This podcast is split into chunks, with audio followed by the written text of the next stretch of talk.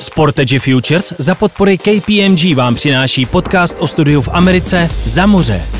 Tentokrát si popovídáme s golfistou Michalem Pospíšilem o tom, proč začal studovat v Americe. Prostě jsem se rozhodl, že chci do Ameriky a nevím, jak je to v atletice, ale v golfu to byla v podstatě jediná možnost pro mě, jak se dál zlepšovat, dál hrát a zároveň studovat. Co tam získal? Nejenom ten titul, ale i ten networking, prostě, který ten člověk jako dokáže v té Americe vybudovat. A jestli je to šance pro všechny golfisty? Je super, že tyhle ty naši dobrý hráči jako mají tu možnost a byl by fajn, aby i ty, co si třeba myslí, že na to nemají, aby věděli, že je tam ta možnost furt taky. Za moře. Podcast o životě a studiu v Americe uvádí olympionička a šampionka NCAA Irena Gilarová. Tak ahoj, tady Irena Gilarová, já vás vítám u dalšího dílu podcastu Za moře. Dneska tady máme uh, Michala Pospíšila, českého profesionálního golfistu. V roce 2014 s českým týmem tehdy dosáhli nejlepšího historického umístění. Je to dvakrát mistr republiky a čeho si ještě Michal váží, tak je, že byl zvoleným atletem nebo sportovcem roku na svojí univerzitě na Lander University. Ahoj Michale. Ahoj Jirčo, zdravím. Jak se máš? Uh, mám se super, takže taková jako pohodička. Tak já jsem to zmiňovala, že jsi profesionální golfista, tak přesně na to jsem se taky chtěla zeptat, jak probíhá teďka příprava. Uh, pro mě teďka příprava, uh, jak jsem říkal, hole, hole jsou v koutě, na hole teďka se nešahá.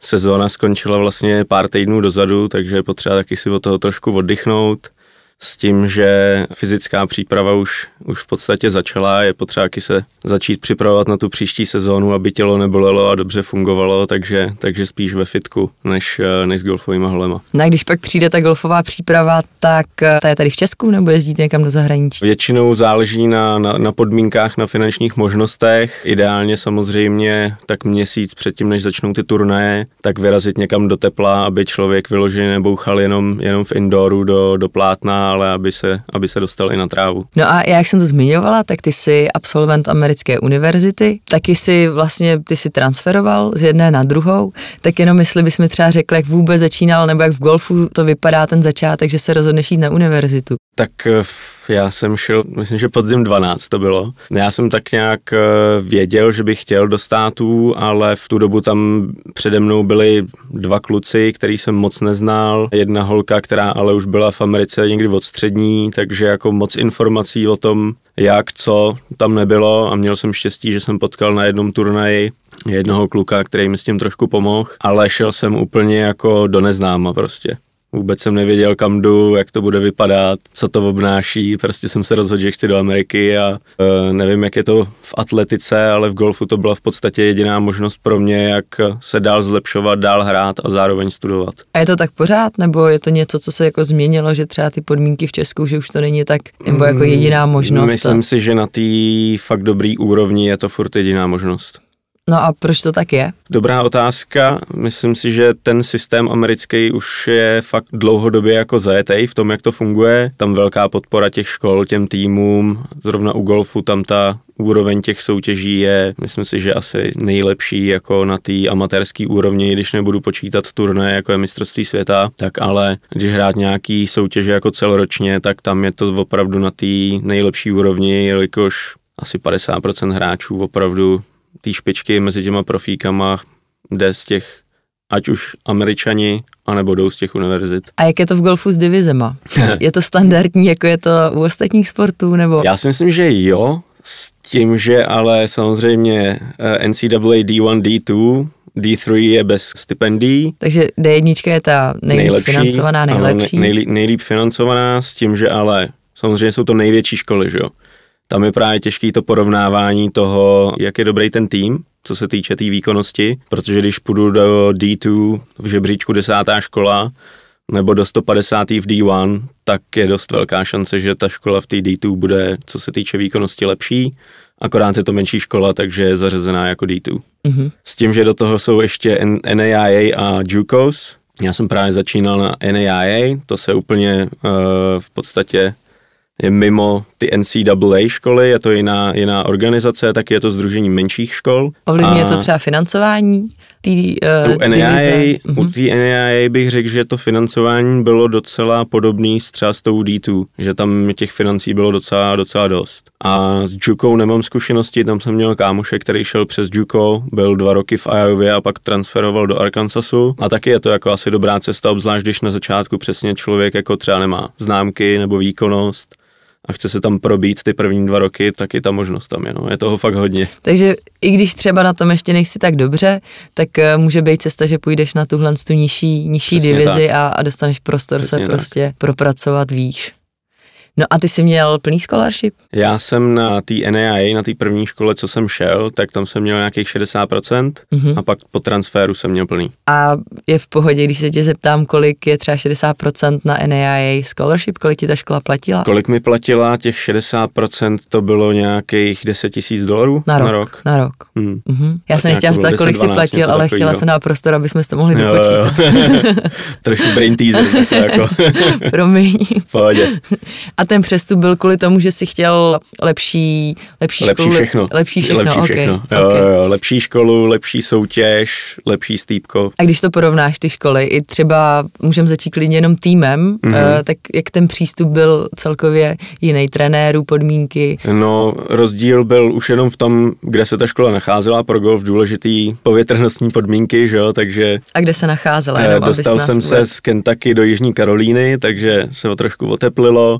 Tý NAIA škole jsme dojížděli přes půl hodiny každý den jakoby na hřiště trénovat. V té druhé škole v podstatě já jsem bydlel v baráku s, s dvouma klukama z týmu a pěšky jsem byl na hřišti za 10 minut, na kole za 4, takže jako... A jenom a, ještě pro mě, jaká divize byla ta druhá škola? D2. D2, děkuju. A takže jako už jenom tohle byl hrozně velký rozdíl. Přístup trenérů, Měl, na první škole byl jeden trenér, na druhé škole byli dva koučové, jeden spíš jako manažer, druhý jako coach. A nemůžu říct, že to by byly jako obrovský rozdíly, ale v každém tom jako levelu se to trošku jako posunulo vejš. No. Na té první škole jsme měli jedno hřiště, na té druhé jsme měli čtyři, kam jsme jezdili trénovat. Takže tak. A třeba i konkurence v týmu, bylo to hodně znát? Konkurence v týmu taky, no. Konkurence v týmu taky byla jiná. S tím, že na té první škole byli třeba dva, tři hráči, kteří měli v týmu jako místo jistý a ty ostatní uh, tam jako bojovali mezi sebou a tady na té druhé škole bojovali fakt jako všichni pořád, no. A to Stýpko měl ho zaručený až do konce studia? To jsem se nikdy neptal. A doufal jsem, že bude, že budu hrát dostatečně dobře a studovat dostatečně dobře na to, aby, aby bylo do konce studia. Ale vím, že jeden, jeden kluk, co tam přišel, to byl Španěl, to byl můj poslední rok snad, tak ten neměl, neměl dobrý výsledky, měl docela jako dobrý stýpko.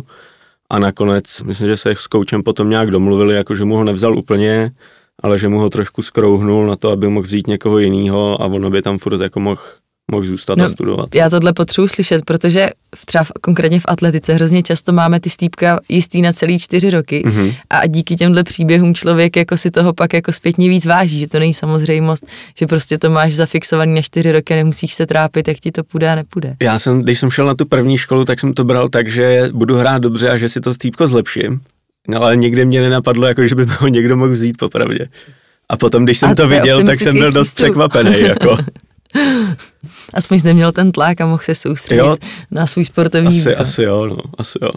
Hele, mě by ještě zajímalo akademický porovnání, mm-hmm. jestli to bylo hodně zná, protože to je vlastně najednou úplně jiná disciplína i a často to jde ruku v ruce, ale nemusí to tak za každou cenu být, že ten sportovní tým a ta akademická úroveň školy, že, že se to automaticky zvýší. Uh, na obou těch mých školách v podstatě v a co jsem tak slyšel od všech těch eh, hráčů i z jiných škol nebo z jiných týmů na těch mých školách, tak všichni koučové hrozně jako lpějí na tom, abys měl dobrý známky, protože pak oni mají i tu větší šanci, že třeba stáhnou ti stýpko jako sportovní, nandají ti víc na známky a zároveň díky tomu můžu jako takhle si s tím hrát a zase přitáhnout jiný hráče. Takže když někdo nechodil do, na, na, na hodiny a měl špatné známky, tak kouč nikdy jako neměl radost a v nejhorším případě, když jako někdo musel eh, rečertovat kvůli tomu, že, že nedal nějaký, nějaký známky, tak to byl vždycky jako průser, že jo. Rečert to jenom pro uvedení, tak znamená buď jste zraněný a nemůžete závodit za tým, anebo máte špatný známky a musí vás postavit taky mimo tým, aby vás to asi motivovalo se lépe učit. Je to tak. S tím, že já jsem měl zaklepu to štěstí, že e, rodiče mě z bráchu jako od malička dali na angličtinu, takže e, ten jazyk pro mě nebyl tak velký problém. A ten první rok v podstatě taky to general education jsem šel z, eh, tady z Gimplu, takže to bylo, to bylo docela easy. Takže jsem měl to štěstí, že jako ten první rok v podstatě, co jsem tam byl, tak jsem se mohl víc soustředit skoro na ten sport a nebyl tam takový stres na ty známky, že jsem to celkem v pohodě jako proles, ale, ale to byly ty moje školy, jako vím, že když půjde někdo na MIT nebo někam na Ivy League školu, takže to asi taková jako procházka parkem nebude, no. A určitě je taky důležitý přesně, aby si ten student sportovec jako vybral školu, kde bude zvládat to, co chce, aby si vybral, jako jestli chce fakt studovat, nechci se mít fakt jako dobrý titul, nebo naopak, jestli chce mít víc času na ten sport, jako co je pro něj důležitý. No. Posloucháte podcast o životě a studiu v Americe za moře. Vnímáš ty rozdíly mezi školama, nebo ty už jsi absolvent, seš eh, vlastně i pracuješ, nevím, jestli, co jsi vlastně studoval za obor, jestli nám uh, Marketing říct. management, PA a v, vlastně v tom uh, oboru teď pracuješ. Je to tak. Uh, tak jenom jak moc bys jako přidal tu váhu tomu, jakou školu vy, vystuduješ. Jestli, když jsi hledal práci s oborem uh, nebo s titulem z Ameriky, tak jak na to vlastně potom ti rekruteři koukali? No, je to i o tom, jaký ty lidi v té Americe na těch školách potkáš, protože já jsem se k té práci, kterou teďka dělám, je to firma z Dánska, která vyrábí takový golfový zařízení, který měří, jak člověk zahraje, švihne, jak rychle to letí, jak se balónek točí a tak. No a ten člověk, který mě rekrutoval, je v podstatě jaký golfista, který byl taky v Americe. Takže asi, asi takhle jako mi k té práci ta škola dopomohla. No.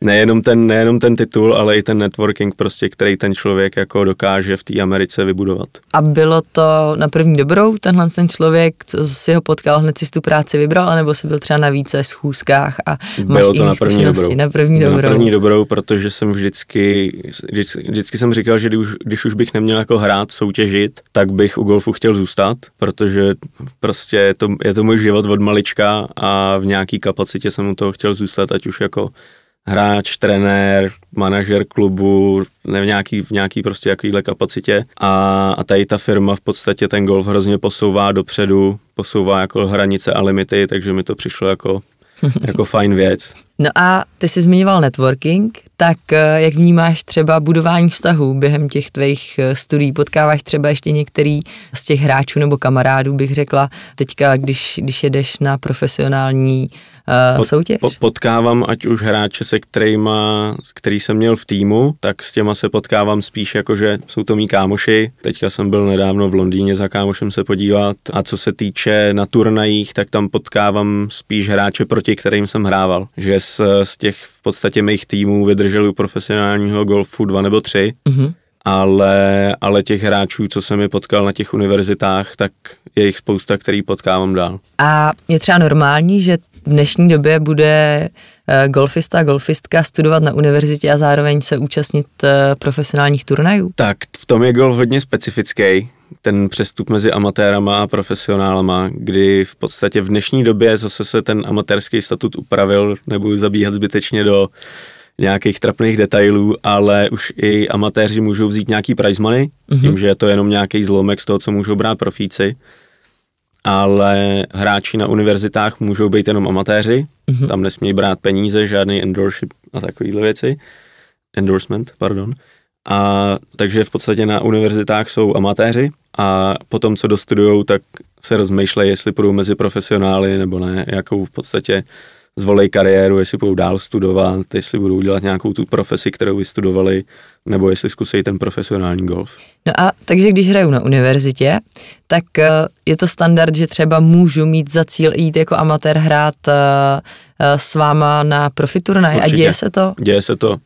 Děje se to dost často, protože kolikrát hráči, co vyhrajou nějaký velký D1 turnaje, tak dostanou i pozvánky třeba na PGA Touru, což je největší největší túra na světě golfová, takže tam je velká šance, že když budu hrát fakt, fakt, fakt hodně dobře D1, takže dostanu za prvý pozvánky na ty turnaje, ať už jako amatér nebo jako profík, třeba po skončení té školy, tak je velká šance, že potom, když přestoupím k profíkům, takže dostanu nějaký, nějaký kontrakty, co se týče sponzorů a nějakou podporu právě do té profesionální kariéry. Takže chápu to dobře, že to je třeba dobře sledovaný, že ta je. D1, že, že je pod drobnohledem. V finále a... golfu, je to, myslím, že Golf Channel to dává i tady u nás uh, v televizi, že je to normálně, je to vel, velký sport, stejně jako, ne, asi ne stejně jako třeba fotbal a a basket a tak, to je zase jiný zvíře, ale, ale je to opravdu velká akce. No. Ale ty jsi mi říkal, že potkáváš, nebo jakože profíci, co znáš eh,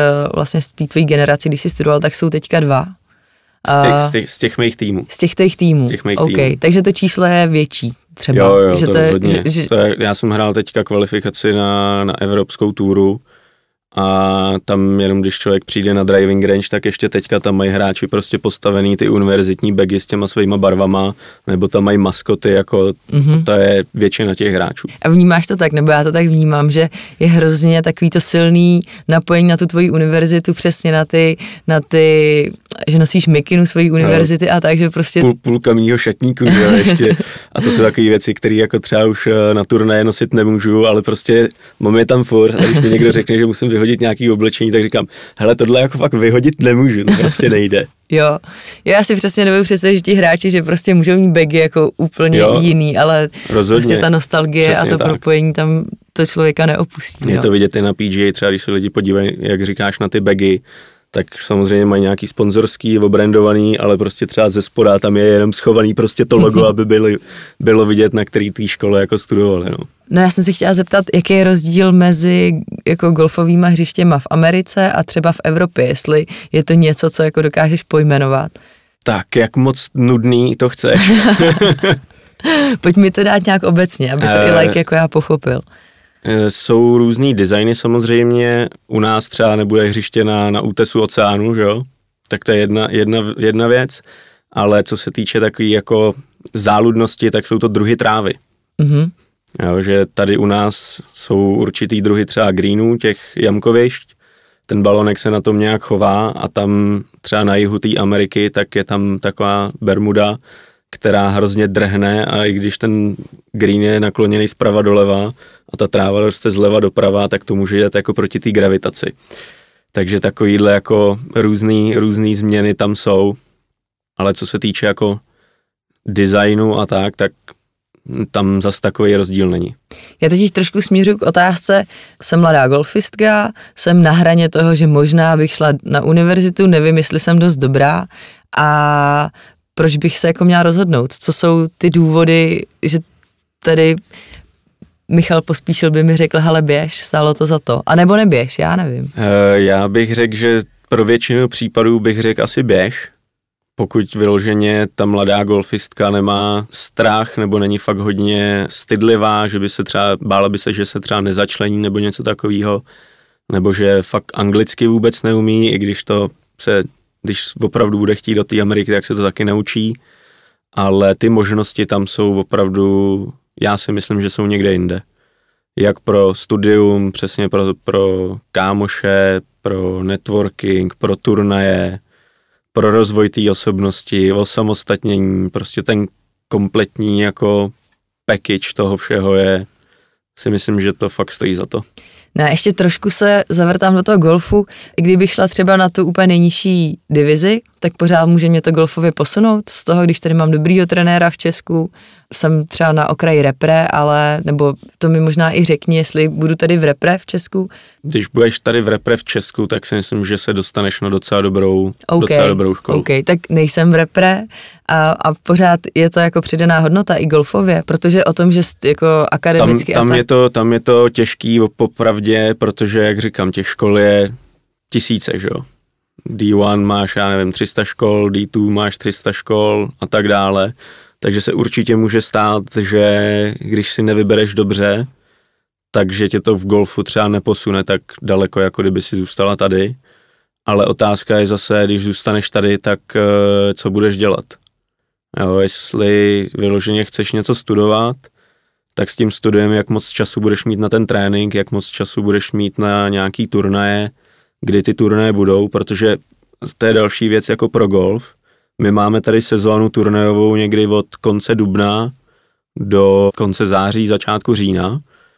No a Amerika, tam sezóna začíná, že jo, v ří, říjen až listopad a pak leden, únor až květen, takže ty si tam jako krásně vyplníš ty místa, kdy tady jako nemáš co hrát, nejsou turnaje, nemůžeš trénovat. Do toho tam studuješ, hraješ, trénuješ, pak přiletíš na léto a máš tady ty vrcholy sezóny, jako je mistrovství Evropy, mezinárodní mistrovství a takovéhle věci. Takže to je další jako věc na, na zvážení, no. Ale jak říkám, je možný, že třeba se dostaneš na školu, kde tě to úplně neposune tak daleko, ale myslím si, že z větší, eh, větší šance je ta, že, že, že tě to někam posune.